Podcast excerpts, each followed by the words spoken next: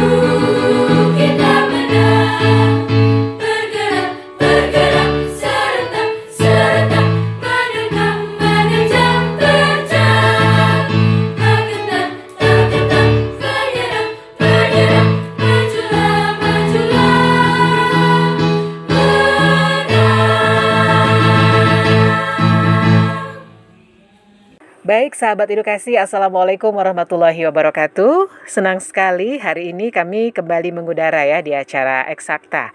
Dan temanya sangat menarik dan relevan sekali dengan apa yang sedang kita lakukan bersama-sama ini di masa pandemi, yaitu pembelajaran daring.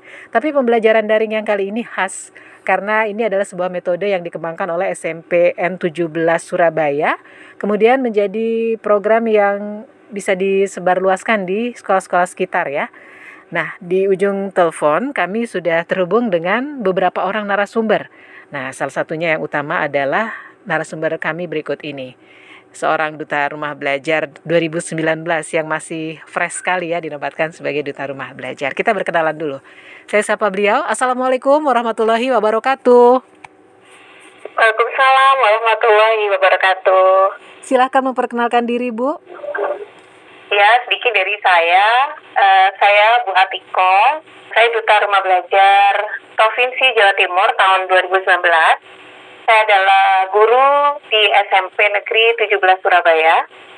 Saat ini saya juga diamanahi menjadi staf kurikulum sekaligus menjadi pembina ekstra kurikuler cheerleader di SMP 17. Waduh. Aja mbak kelumutnya saya.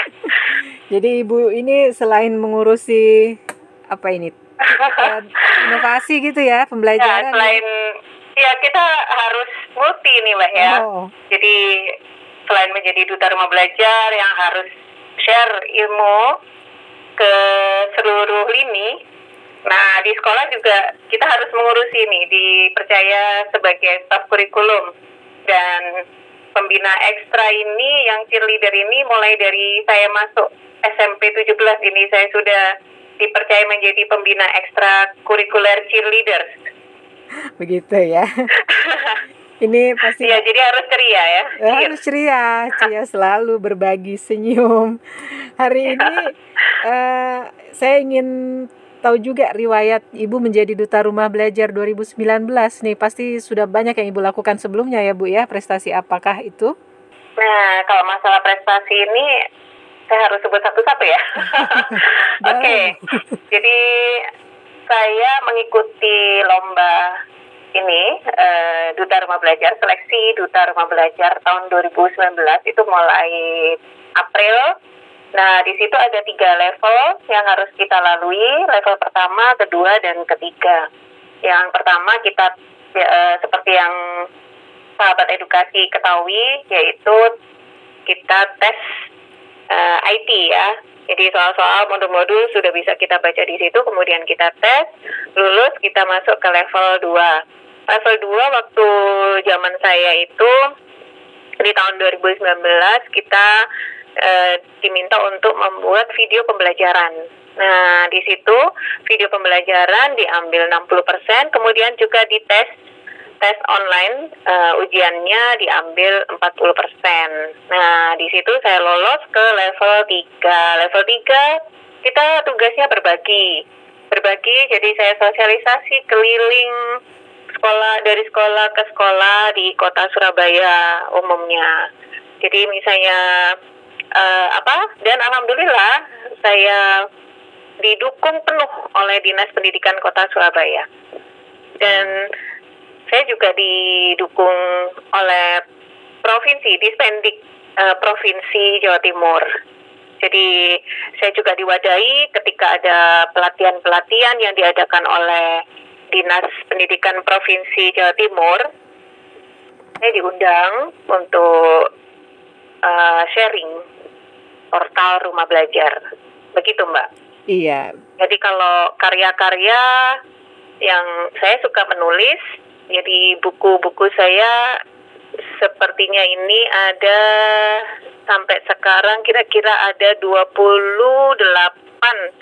Wow. Oh, ditambah apa ya? 25 tambah 6. Ah, 31, Mbak.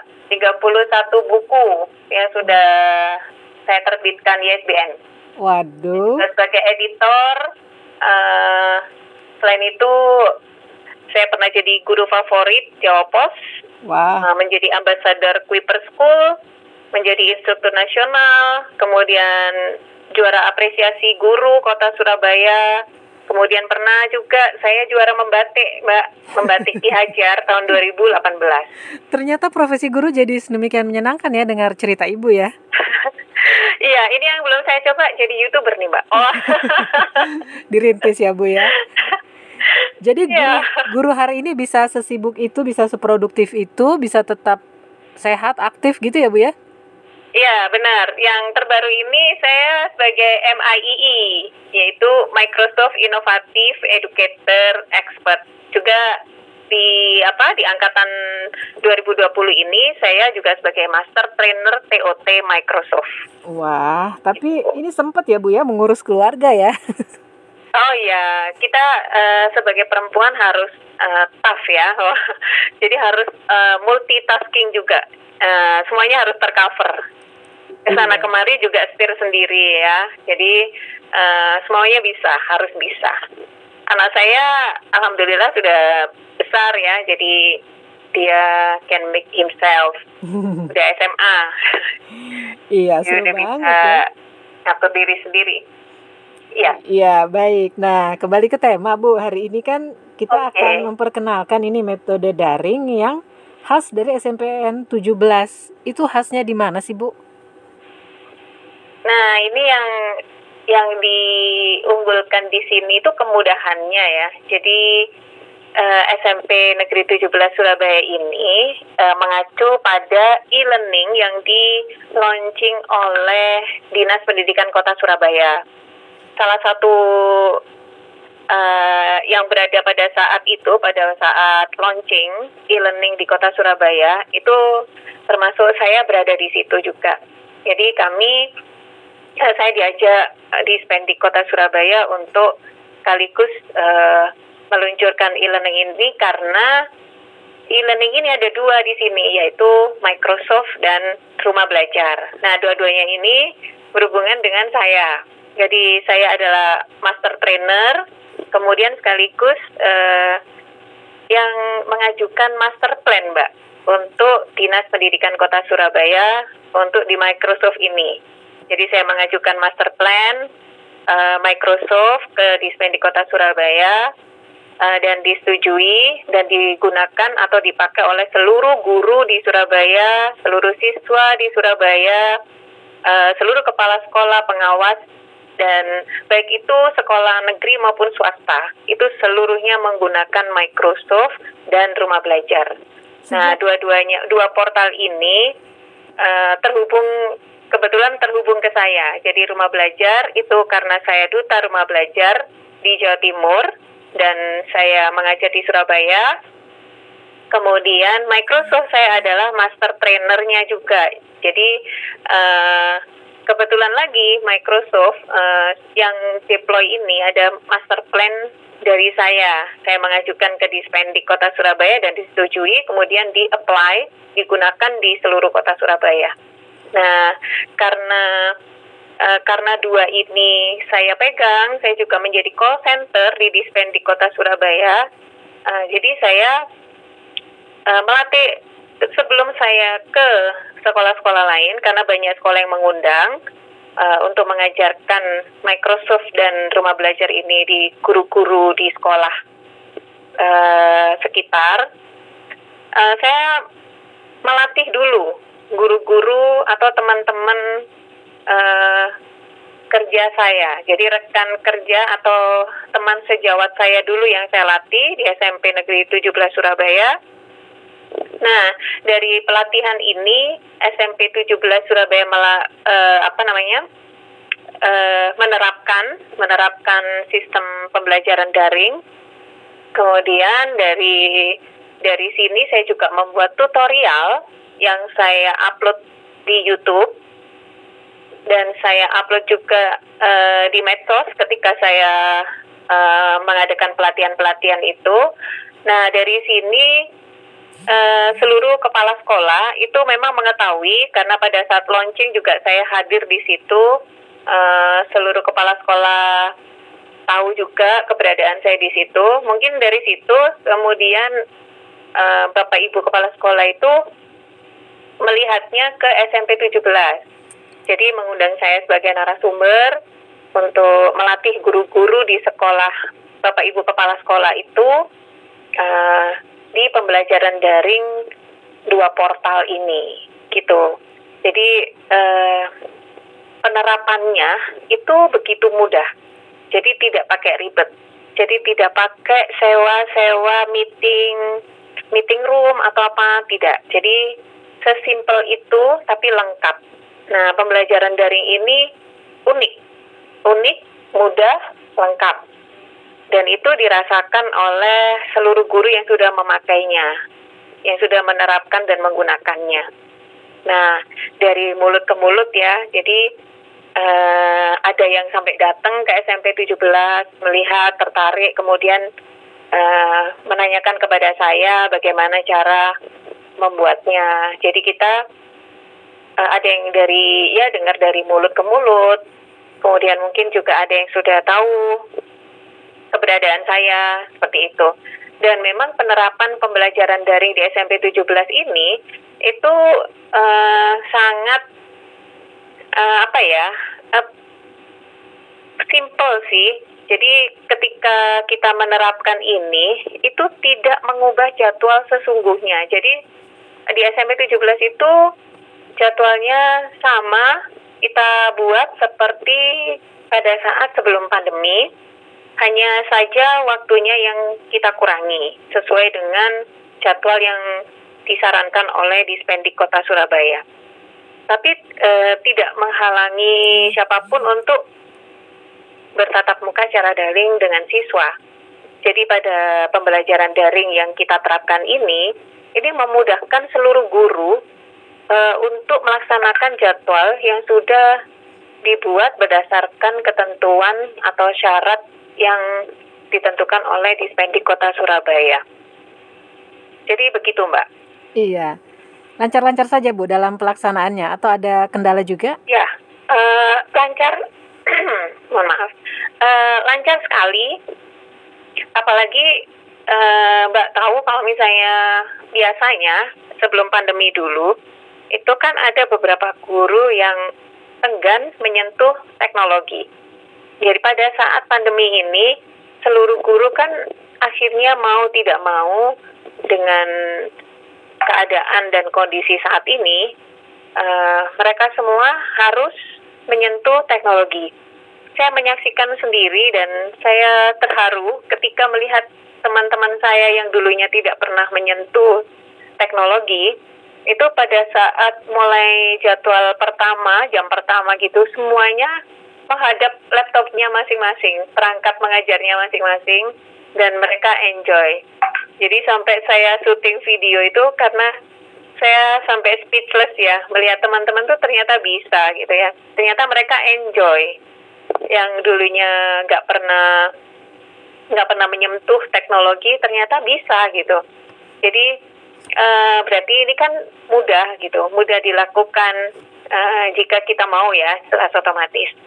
Semua itu um, uh, karena kemauan karena kemauan dari guru itu sendiri sih memang. Tapi kita sudah bisa melihat uh, kemudahan dari pembelajaran daring yang dilaksanakan di SMP 17 ini membuktikan bahwa uh, alat yang digunakan ini itu mudah gitu.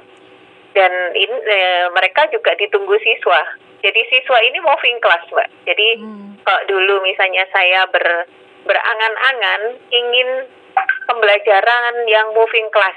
Jadi kita guru itu di satu tempat tapi yang moving class itu siswanya kalau yang sekarang kan ada sekian rombel gitu kan.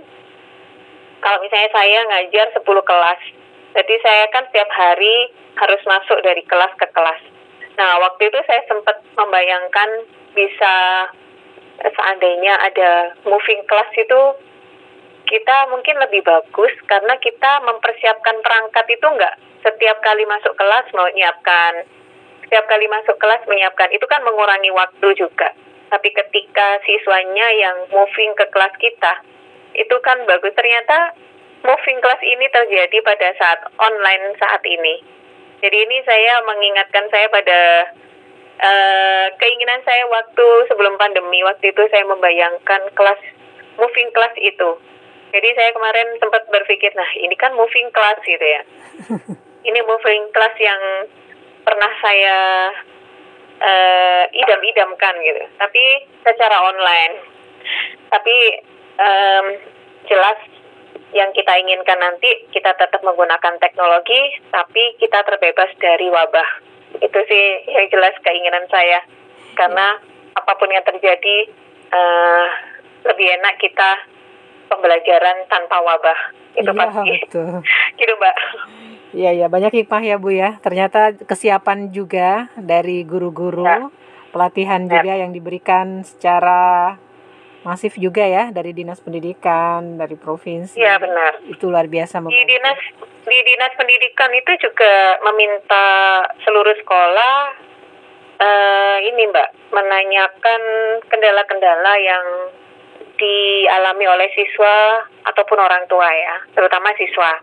Jadi sis, uh, dinas pendidikan kota Surabaya itu mendata siapa-siapa siswa yang tidak memiliki HP dan siapa siswa yang uh, eh, HP-nya ikut orang tua. Jadi ada kategori satu dan ada kategori dua gitu. Kategori satu itu adalah siswa dan orang tua tidak memiliki HP.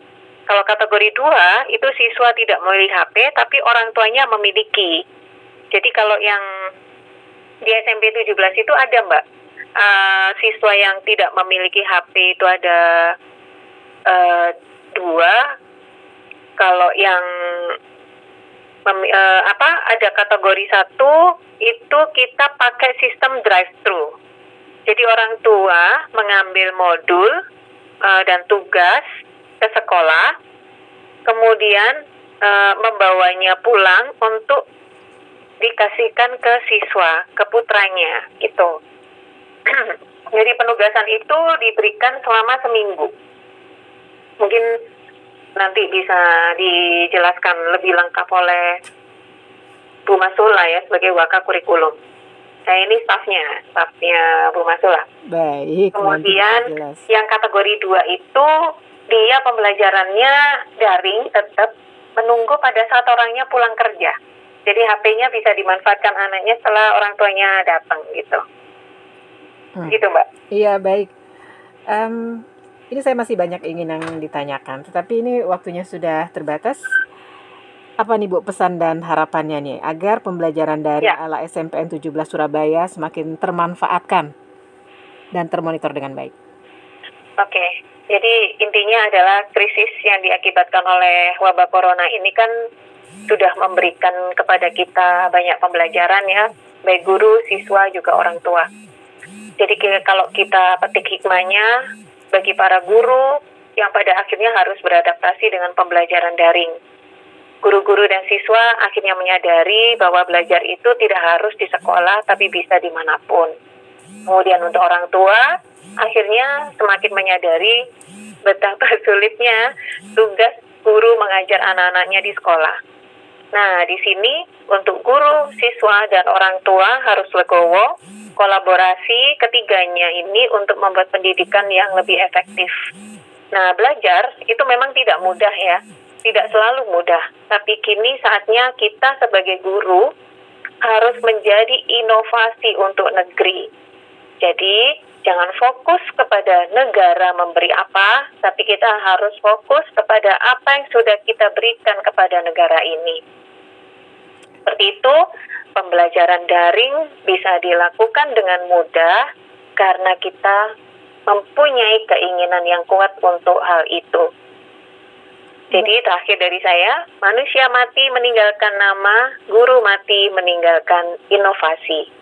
Wah. Suara edukasi yang akrab dan mencerdaskan. Wah, keren. terima kasih sekali lagi Bu Atiko. Jadi ya, inilah, terima kasih Mbak. Ya, inilah potret guru masa depan ya, guru yang inovatif dan akrab dengan teknologi. Karena itu adalah sebuah keniscayaan hari ini ya Bu ya yang harus kita sama-sama lakukan. Sukses selalu Bu. Berkabar lagi ya, bila ada update. Makasih Mbak. Iya, kegiatan-kegiatan menarik dari SMPN 17 atau di Surabaya boleh ya Bu ya? Iya. Iya. Mau sapa DRB lainnya Bu, boleh? Oh ya, boleh. Uh, untuk saya sapa semuanya itu Mbak ya. Silakan. Untuk Duta Rumah Belajar tahun 2017 Duta Rumah Belajar tahun 2018 dan seluruh duta angkatan saya tahun 2019. Selamat berinovasi dan selalu terus maju. Bersatu kita bisa. Merdeka. Iya, merdeka. merdeka pendidikan Indonesia. Sama-sama Bu Atiko. Kita akhiri sampai di sini. Sampai jumpa di lain kesempatan. Assalamualaikum warahmatullahi wabarakatuh. Iya, Mbak. Terima kasih. Wassalamualaikum warahmatullahi wabarakatuh. Nah, baik sahabat edukasi itu narasumber kita yang pertama ya, narasumber utama Duta Rumah Belajar 2019 Ibu Atiko SS MMPD MM Duta Rumah Belajar Jawa Timur 2019. Nah, kita break selingan dulu. Ini ada penampilan menarik dari paduan suara SMPN 6 Surabaya. Selamat mengikuti.